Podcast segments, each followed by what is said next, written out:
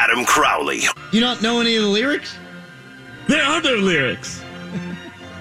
But if I had to mix them up, I would probably go with Oh Chechnya, Oh Chechnya, I love this freaking country. The Adam Crowley Show Love that show. on ESPN Pittsburgh.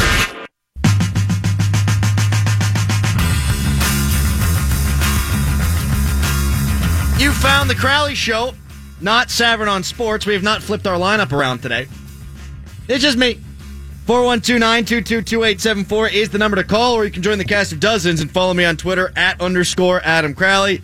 Tell your kids, tell your wife, we're doing radio up in here. Shirtless Tom Beyond the Glass. You can check him out on Twitter at Shirtless Tom 970. It's at Button Pusher 970. Why do I always do that? I don't know. It's weird. You don't want people to follow me. Well, it's because you don't have your real name on there. It's just Shirtless Tom. I mean, that is That's my real name. that is you, but Shirtless Tom and Button Pusher 970 are both monikers as far as I'm concerned. That's like me walking into a bar and they'll be like, hey, what's your name? I'd be like, underscore Adam Crowley. That ain't right, man. That ain't right. Wait, you don't introduce yourself to people with your Twitter handle? I usually give my Twitter handle How and then I give the phone number. 6,000 followers. When I met my wife's family, I walked in and said, Hey, nice to meet you. My name is at underscore Adam Crowley. You can give me a call at 412-922-2874. Make sure to check me out on Facebook.com backslash Crowley Show. Yeah, it's not how that happened, Tom. When you walked in to meet Emma's parents, were you wearing a shirt? No. And did you say, hello, I'm Button Pusher 970? I, I didn't have that handle yet. Oh, so you just said, hey, I'm shirtless, Tom? Hey, I'm sure. Okay, I get that. That's fine. I apologize then. That is that is me just not understanding the tenor and the tone. I apologize wholeheartedly. The fake news movement's coming to sports. I'll get to that in a few minutes. Some of the leftovers from the last segment, though, of what I'm looking for tonight. Can Damoun Patterson make this team? Absolutely, he can, baby. He had a tremendous showing in game number one. He's the best player on the field.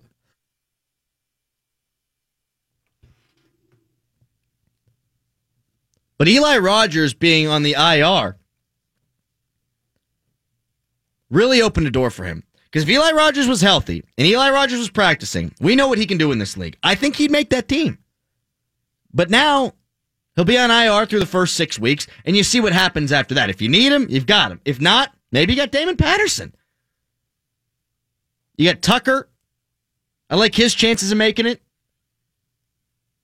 And Darrius Heyward-Bey is definitely going to be on this football team. People don't like Darrius Heyward-Bey. He can't catch the ball. No, he can't. But he's still the fastest player on the team, according to the GPS monitor that was in his helmet last year. And he's going to play special teams and he brings that leadership. And look, I don't love the leadership angle, but the Steelers buy into it. So he'll be around. The other thing to look for tonight is something that we saw finally at the end of training camp. Will Cam Sutton return punts? And if he does, can he finally be the dude to unseat Antonio Brown? They're trying to get somebody else to do it. Eli Rogers did it a bit last year and was so not good at it that they benched him. They want somebody else to do it. They want another guy to take those hits. But they want that guy to be a legit playmaker. And if the other player's not going to be anywhere near as good as Antonio Brown at the punt returns, then why put him out there to begin with?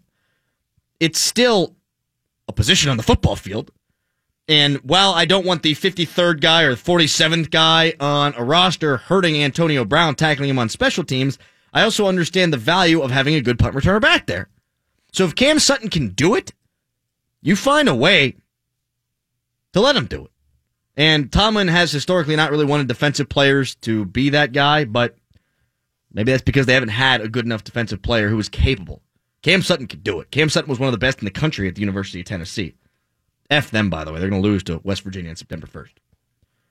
412 922 2874. That's the number that I give to people after I introduce myself as underscore Adam Crowley, which incidentally is my Twitter handle. The fake news movement's coming to sports, baby. It's coming to sports. Damn, President of the United States, setting that trend, coming to sports. Antonio Brown said Ed Bouchette is lying. Why would Ed lie? AB was and is fine, but that doesn't mean that he couldn't have been favoring his leg coming off the field. Why would Ed lie about that? What does Ed have to gain? I've seen some on Twitter defend Antonio Brown, and that's the problem, isn't it? You believe who you want to believe, you don't believe the information.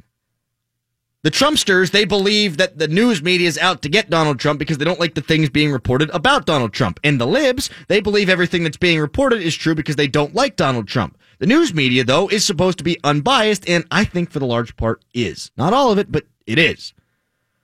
As far as the sports media, Ed has no reason to lie about Antonio Brown. He doesn't care about retweets. Trust me, I know Ed, not well, but I know him. He didn't care about retweets. He's old school. He's one of those old crusty Hall of Fame voters. He's in the Hall of Fame. You think he cares about retweets? I'm sure he cares about clicks on his stories, but I don't think he cares about retweets. So he has no reason to lie about putting that out there. But people believed AB because that was the dude they wanted to believe in.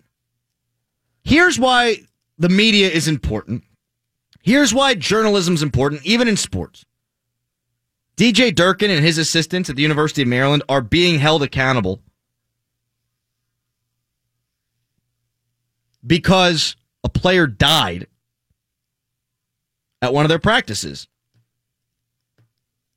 But we've found out now that it wasn't just an accident. This player didn't have a heart condition. This player didn't have anything going on up in the brain. There were no grand mal seizures taking place in the football field. No, the player died because of improper treatment. DJ Durkin has been accused of bullying to coach. He bullies these players into motivation. That's his style. And the player who passed away died of a heat stroke. Temperature was 105. Give the guy water, get him in the shade, put some ice on him, get that temperature down, do everything you can to help. And we've now found out that Maryland had wrongdoing because of journalism. Brett McMurphy broke the Urban Meyer Zach Smith story. Why? Because that's his job. Well, it's actually not. No, he's not getting paid for that. He works for Facebook. Oh, wait, no one works for Facebook in that regard. He posted the story on Facebook because that's the only way he could get it out to the millions of people who have now consumed it. And he didn't do so because he was getting paid for it. He didn't do so to get the clicks. He did so because that's vigilante journalism, baby. That is pure. Zach Smith, after 2009, should never have been hired again. Yet Urban Meyer hired him, hired him again in 2011, and he continued to beat his wife, allegedly. So Urban Meyer's hiring terrible people to mentor kids, college football players, and that comes out. Why? Because of journalism, not biased journalism, not, oh, Brett McMurphy hates Ohio State journalism. No, journalism for the sake of journalism. Now, maybe, yeah, he's trying to use it to get back in the good graces of ESPN. Maybe he's doing it to get hired by someone else. Fine, but he's a journalist at heart, and journalism got that story out there. Journalism is important in the real world and in sports. So when a guy like AB says Ed's lying, don't take it at face value. Consider why Antonio Brown would want that not to be the case. He just had that quad injury. He was being shipped back and forth from Pittsburgh to St. Vincent, from St. Vincent back to Pittsburgh. They're looking at it, and he's trying to downplay the significance of the injury. Ed Bouchette was merely reporting what the hell he saw, which is Ed Bouchette's job. Ed Bouchette wouldn't make that up. And I think that there's an important lesson to be learned here that just because an athlete says something isn't true, just because an athlete says something was taken out of context, just because an athlete says, no, no, no, no, no, it's the way I say it, not the way you're saying it, doesn't mean you need to take them at face value. They're trying to protect their reputation. Journalists are trying to do their job. And I have said in the past that I do think there's a big difference between sports writers and sports journalists. There is. People who go to the games and give the box score and write a game story. That to me is a sports writer. That's not journalism per se. The guy who goes the extra mile, the guy who's in there talking to players, getting off the record quotes, on the record quotes, quotes, talking to sources. That guy to me is a sports journalist. There's a difference. It's all important. But journalism is important because it's got the greater good in mind. That's what it's about, man. People are trying to hold Trump accountable not because they want to look good, most of them, but because they want to hold the president of the United States accountable. That's why journalism is the fourth estate. Well, that's what it's about. Keeping the government accountable and keeping people who are in power accountable. Consider the Ohio State situation. Consider Penn State. Consider Baylor. Consider Michigan State. Journalism. Journalism brought the Larry Nassar things to light. If they hadn't, would he still be raping young women? Don't be so quick to dismiss everything as hashtag fake news. Here's what the president said today on twitter.com. Quote, the fake news media is the opposition party. It's very bad for our great country, but we are winning. End quote. That's so dangerous. When you don't trust the people who are trying to inform you, you're in trouble. When we in high school would go on websites, they'd always tell you, consider the source. If I'm writing a paper, consider the source. Are you going to a .gov? Are you getting this information from the organization itself or someone reporting on the organization? Because an organization is going to put out what they want to put out there. They're going to do their own PR spin, right? You want to try to find it from a third party, someone who's done their homework, someone who's dug. Consider the source. What do they have to prove? What do they have to gain? One thing did bother me. A lot of things have bothered me, but one thing in particular stuck out to me about the DJ Durkin situation. Matt Canada, Pitt's former offensive coordinator, is the interim coach there. And there was an impromptu, I suppose, press conference at the first practice that Maryland's had publicly since their president came out and said that we accept moral and legal responsibility. And Matt Canada's wearing this big ass goofy hat with the Maryland logo on the front. He's smiling from ear to ear. Oh, we hope D- we hope Coach Dirk's okay. We ho- we hope to get him back soon. What? What? And in the background, there's tents with shade, Gatorades, those fans that spray water. Why? To show that all these players are getting proper treatment now. Total propaganda. If I'm the University of Maryland, I stand that son of a bitch up in front of one of them big old boards with the logo all over it, make it look official. I put him in a suit, and I'd have a little bit of a somber tone. Somber Made that word up. He was wearing a sombrero. Sombrero. I guess this isn't a somber enough tone for me. But it didn't strike me as them getting the picture. And journalism needs to keep them accountable. Make sure it never happens again. No kid should ever, in a major college, die of a heat stroke. They've got the resources, for God's sakes. They make millions of flipping millions of dollars every single year. It's the Big Ten. No kid should be dying of heat stroke. They shouldn't be propagandizing it now. They should be making sure it never happens again, and Durkin should be fired. Jon Ledyard has a new website. It's badass. I've been on it almost every day since it's come out. I am sure it's going to go subscription at some point, but maybe not. I'll ask him about that. And he's got a lot of thoughts on the DJ Durkin situation and the horrific tragedy that happened at the University of Maryland. That and the Steelers preseason game tonight. It's tough to weave in and out of those topics, especially when you're a goofy, smarmy ass jackwagon like me. It's a Crowley show. The Adam Crowley Show. Are you putting me in a position to pull a Phil Kessel or something like that right now? Is that what you're saying? I think you did pull a Phil Kessel, and now we're calling you on it like we're calling Dunlap, baby. Oh man. Am I on the air right now? Yeah, you're on the air. Oh, I love it. That's awesome. Uh, yeah. No. Adam Crowley on ESPN Pittsburgh.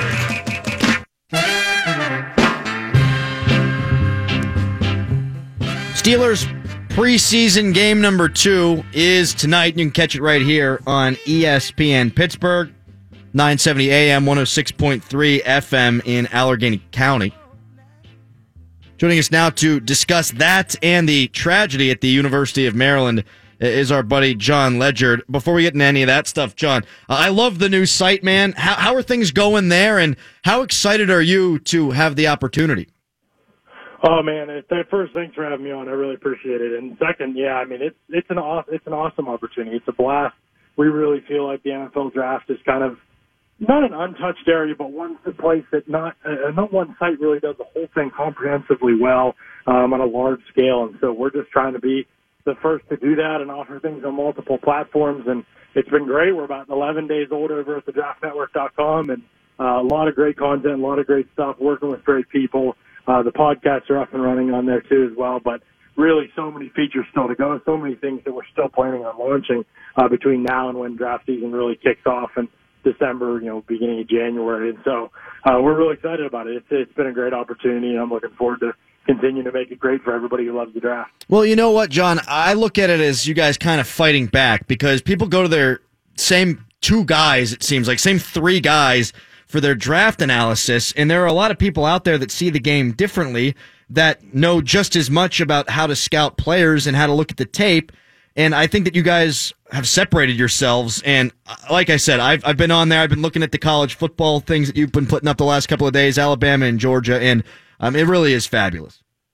Thank you. We really appreciate it. We think we think it's going to fill a, void that people really really enjoy and they can't get enough of. And so far, you know, that's kind of been our experience at the site ten days in. But we'll see where it goes. John, I don't really know how to do a transition here. Uh, I'm the slappy radio host, so uh, there's no easy way to go into this. But uh, what happened at the University of Maryland? I thought you did a really good job of explaining what football coaches should be and how they should coach the game, as opposed to the way that things have reportedly gone down in Maryland. Yeah, unfortunately, I think football coaching has really, on a lot of levels, high school and college especially, and for some personalities, you see it in the NFL as well. I think it's really become kind of an outlet for insecure, you know, um, your traditional uh, male-dominated type of sports and type of mindset, um, and it's become kind of an outlet for the insecurities of people who've been raised and sometimes, uh, you know, have occupations in those types of cultures. You know, I think that it's really become a big outlet for that, for them to kind of project their own insecurities onto kids and to be able to take control of situations, to be able to command people and to get a thrill kind of from that. I think that a lot of coaches look at it that way. They look at it as an opportunity to boost themselves and their own ego, and that often includes running other people down. And you know, I've seen it multiple times, and in a lot of cases, these guys aren't even bad people per se. They're just kind of broken people, you know, these coaches, and they they are given these opportunities by people that for high school levels, oftentimes in the community, by people who see them as, you know, they were once a great athlete. Well, they're not anymore, and and that was where a lot of their identity and kind of their purpose in life was caught up in. So, in order to compensate for that, a lot of the time people need something else. Those people need something else, and so a lot of the time it does. It comes in the form of coaching uh, because it's something they know, but it's something they know is and they were a player that did it and to coach is to teach and to love and to care for and to all those things and those aren't things that really came in the wheelhouse of being good at football when they were good at football. So it becomes kind of, okay, all I know how to do is to yell and scream at this point because I've never taught anyone. I've never cared, you know, things on that level anyway. So I think a lot of coaches struggle to relate to their players in that way and they don't really take their role seriously in that way. And, you know, they see it as a disciplinary, disciplinary role and maybe they were even coached that way or maybe they were parented that way. And so that's kind of all they know and they resort back to it. And I just think, eh, you know, we need to, as a society, be so careful about the people we're putting in these positions and these roles because it's such an important and a unique opportunity. You know, kids are going to look up to and admire and respect coaches in a way that, especially as they go through the teenage stage and even the college phase of figuring out who they are as people, you know, there's going to be stuff that they're going to want to rely on those relationships with those coaches more than they will their own parents at sometimes. So I just think it's a really important relationship. It's an important role. Uh, when people have the opportunity to fulfill it, they should take it seriously from multiple angles. And you, it can't be a role where someone is using their position to wield authority or to wield power and getting off or getting a thrill on that because I've seen that so many different places where I've been as a player and as a coach working for people who I thought I could describe in that way. And so it's, it's dangerous. It can be a dangerous situation when uh, a coach doesn't have the responsibility and the understanding of what it looks like to care for kids, uh, especially at the ages of high school and college, which are such formative years. Yeah, John, I think that's very well said. And I've said this before that just because you're a good defensive coordinator doesn't mean that you would be a good head coach.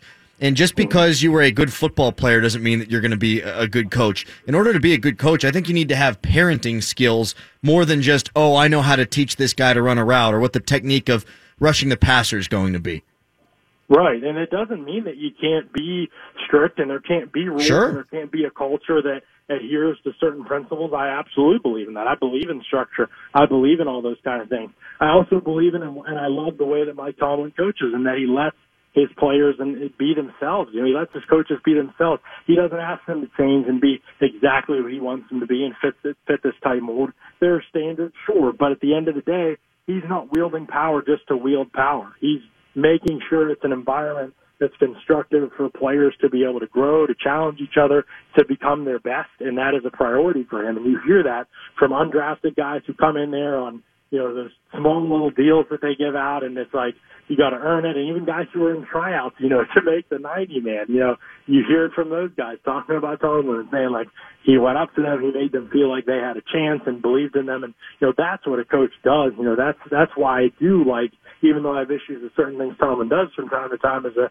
as a strategist, I, I think that as a leader of men, he really understands that part of it, and I think that that's so important. And I wish more coaches kind of fed off of his example. This transi- tran- oh, damn it. I was going to say this transition much easier than the last one, but I guess not. I flubbed it up. Mike, Mike Tomlin's scheme. We've been hearing a lot about this dollar defense, and I was down at camp, and you saw it a lot. The last two minute drill of training camp, in fact, it was 100% the dollar defense with seven defensive backs for the Pittsburgh Steelers. How do you realistically see them using it, and how much should they consider just getting your best 11 guys on the field as opposed to playing the traditional way that they've played of late?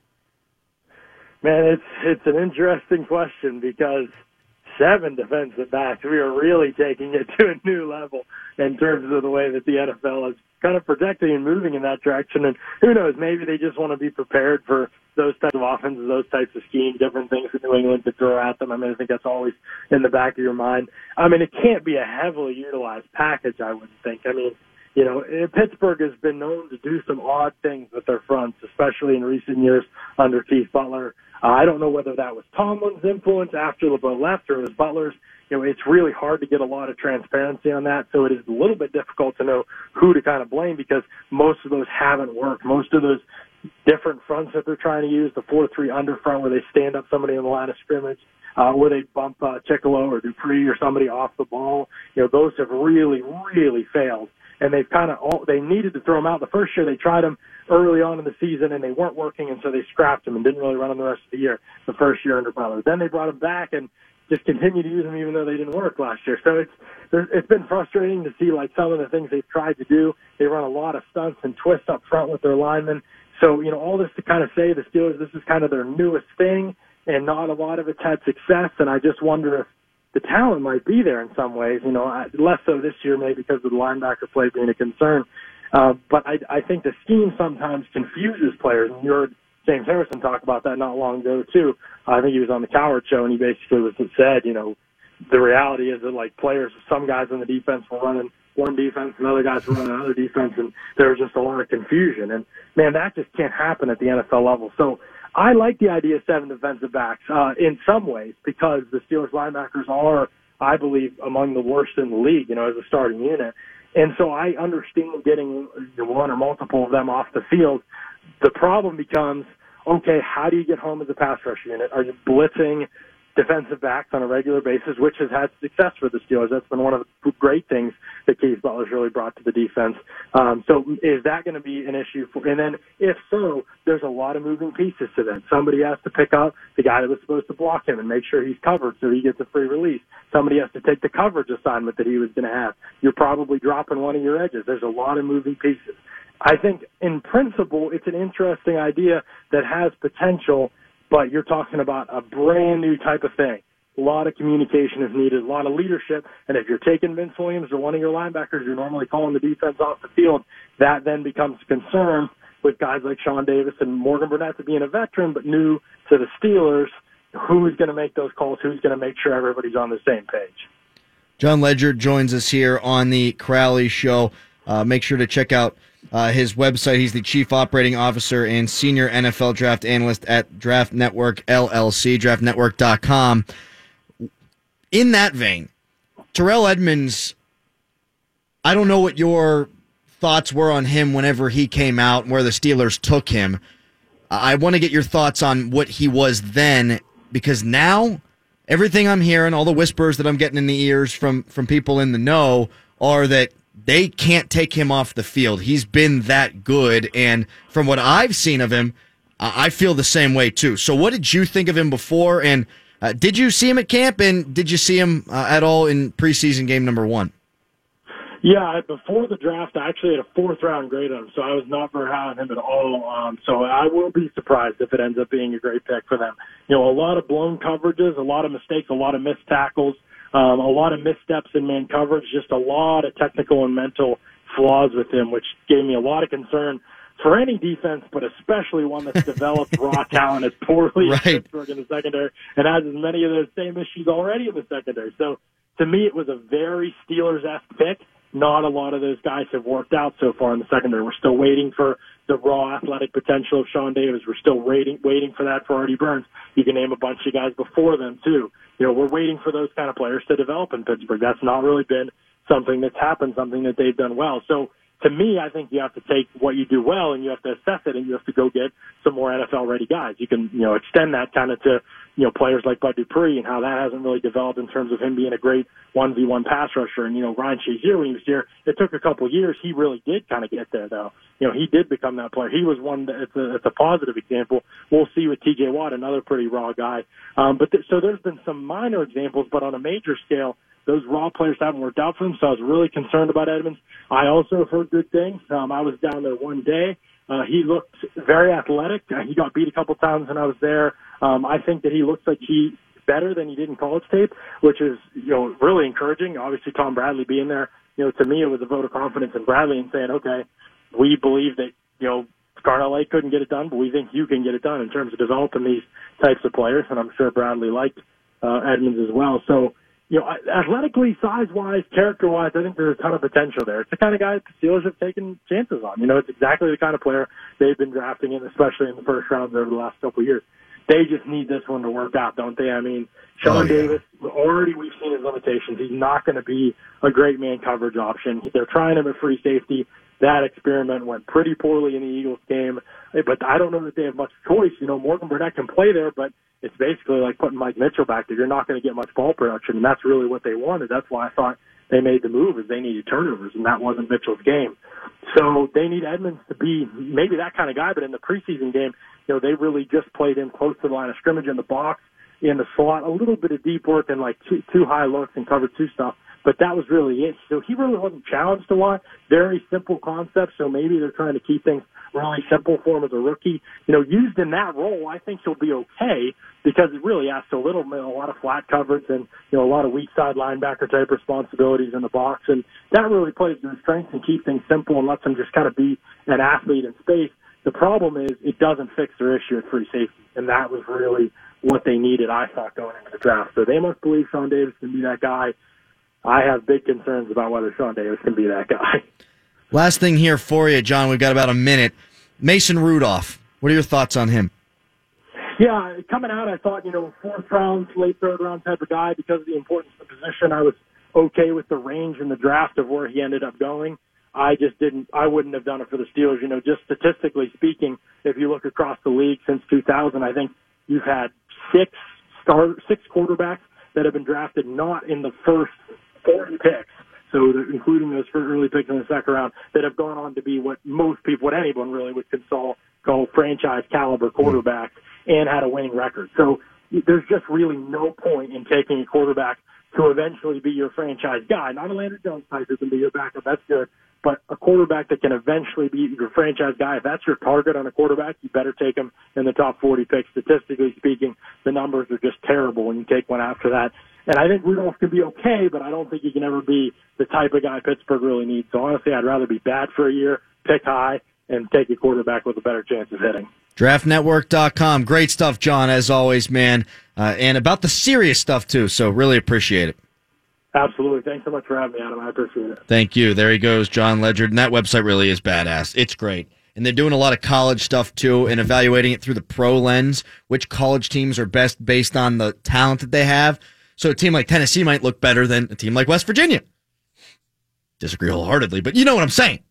It's an awesome slant, and I think they're doing a really good job over there. Coming up next, what to watch for tonight? I'll tell you. Again, there's a lot of things. It's been the theme of the show.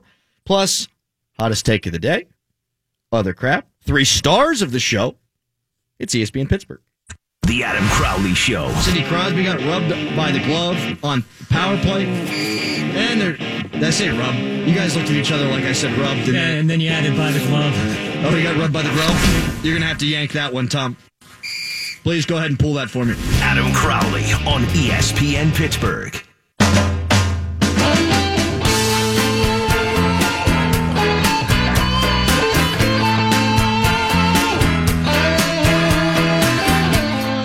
I guess I just can't talk anymore. Braden tweets at underscore Adam Crowley. Did you just say Allegheny County? Yeah, I did say that in the last segment. I was hoping nobody noticed. Also, I was trying to slide in a seamless transition in the midst of the Jon Ledyard interview, and I couldn't even say transition. I'm transitioning. I mean, what I what I'm what I'm trying to say is I'm transitioning to being back in studio. I think it's awesome that you were trying to throw yourself a compliment for how good your transition was going to be before the transition even happened, and then you flubbed up the actual word transition. That, honestly, Spin Zone, that takes skill. Maybe that was a little meta of you. Maybe you did that on purpose. Our Just saying. show can be really good. It can also be really good bad.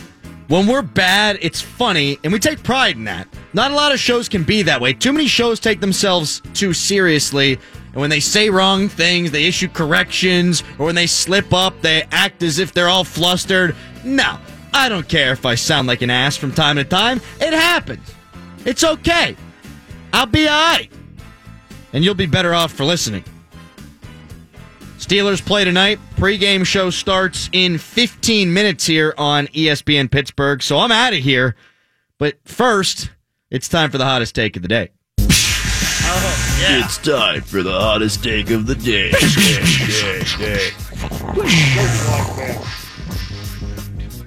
Summer sucks. Ball sweat, sunburn, bad baseball, swamp ass. The way that it smells outside next to my door where I throw all my doggy poop bags. I could live without summer. Give me year long fall. Give me mid 50s. Give me high 40s. Let me wear myself a flannel and some skinny jeans. You know what fall has that summer don't? Ball. College football. National Football League football. The start of hockey. Good baseball. The fall is so superior to the summer. Especially around here. Summer around here gets just a tad too humid for me. Which leads to the ball sweat and the swamp ass and the sunburn. And of course, as I mentioned, there is bad baseball. Baseball's so much better when you whittle down the teams. When you get rid of all the bad teams like the Twins and the Pirates and the Mets. And you only allow the good ones to play. Playoff baseball is spectacular.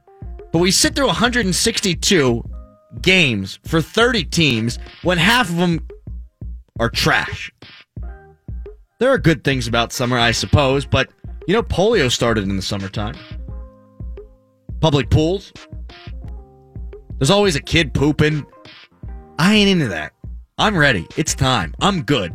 Put a flannel on me. Let me drink some pumpkin spiced beer. My wife will have the lattes. I'll go to the pumpkin patch. You can drink cider. Oh, it's the best.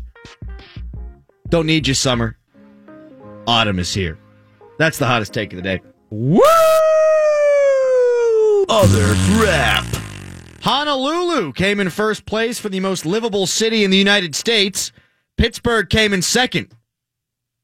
But we got six rings, yo. Woo! Other crap. Steelers taking on the Cheeseheads tonight. I hope Rudolph plays Gouda. Woo! Other crap. I'm just worried that the Packers are going to shred us. Woo! Other crap. Aaron Rodgers is a monster. Woo! Other crap. Man, if Josh Dobbs throws an interception, I'm going to be feeling so blue. Woo! Other crap. Yeah, I hope Dobbs looks sharp tonight. Woo! Other crap. If not, I'm going to throw a feta. Woo! Other crap. Ben Limburger isn't playing. Woo! Other crap. Havarti? Woo! Other crap. It's time for the three stars of the show. Whoa, whoa, whoa, whoa, whoa. How many days has it been since Pitt basketball won a conference game? Oh, 631. Thank you. Thank you for keeping me accountable. Now it's time for the three stars of the show. Tonight's third star of the show, Josh Dobbs. Yeah, I mean, in the end, with all respect to him, he might be better off being an aerospace engineer than quarterback. you know, and there's nothing wrong with that. I mean, I would take being an aerospace engineer over a football analyst, perhaps. One of my favorite things about Williamson is that if you laugh, he laughs every time. If you laugh, he laughs every single time. He's a joyful guy. He is. Second star? Tonight's second star of the show, August 16th. It's coincidence. And guess what?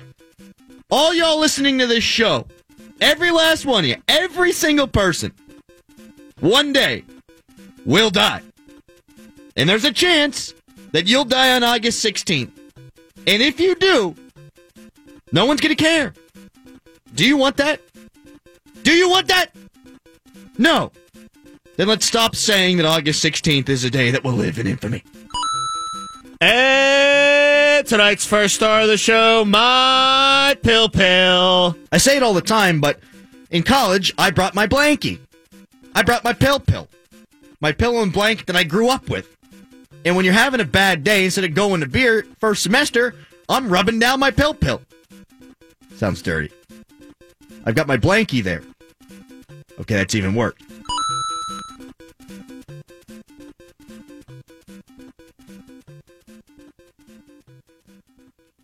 R.I.P. Aretha Franklin. Such a sad day today. It is. It really is. August 16th, she's dead. Elvis is dead. Babe Ruth died on this day. So many more people have also been dead for a long time. Do we have to be sad when somebody in their 70s dies? I mean, if I know them, I'm going to be sad. Duh. And my grandma dies, grandpa dies. You're sad no matter what if you know the person. Right. Aretha Franklin dying at 76 makes me think, wow, she lived a damn good life. For a musician, that's living way past your expected No time. doubt. I mean, how old was Elvis? 51? 41? He died on a toilet seat. Is that true? Yes, that makes him awesome. Okay, so we're not sad about Elvis. Did Babe Ruth die in a toilet seat? I mean, it's pretty likely he was around a toilet when he passed away. You always hear hot dogs and beer, Babe Ruth. He looked like death when he died. I mean, he looked older than Aretha Franklin, and he was 25 at least years younger than her. He looked like death when he played. What are you talking about? He That's looked like he was two two seconds away from death constantly. R.I.P. Sultan of SWAT. So sad. R.I.P. Queen of Soul. I can't even talk about it anymore, man. R.I.P. King of Rock and Roll. Who let the dogs out? Who let the dogs out? People are going to keep dying, okay? Someone dies every day times a billion. I get being sad for Aretha. I do. You loved her music. She was great. She meant a lot, especially to the African American community. I get that. But August 16th, oh, what a day. Oh, it's terrible. Oh, my God. A lot of famous people die every different day. And just because tomorrow's August 17th doesn't mean that you're all safe and they're all safe. No, it doesn't. Up next, Steelers pregame with the very much alive Mike Prisuta, Bob Labriola, and Gerry Dulac.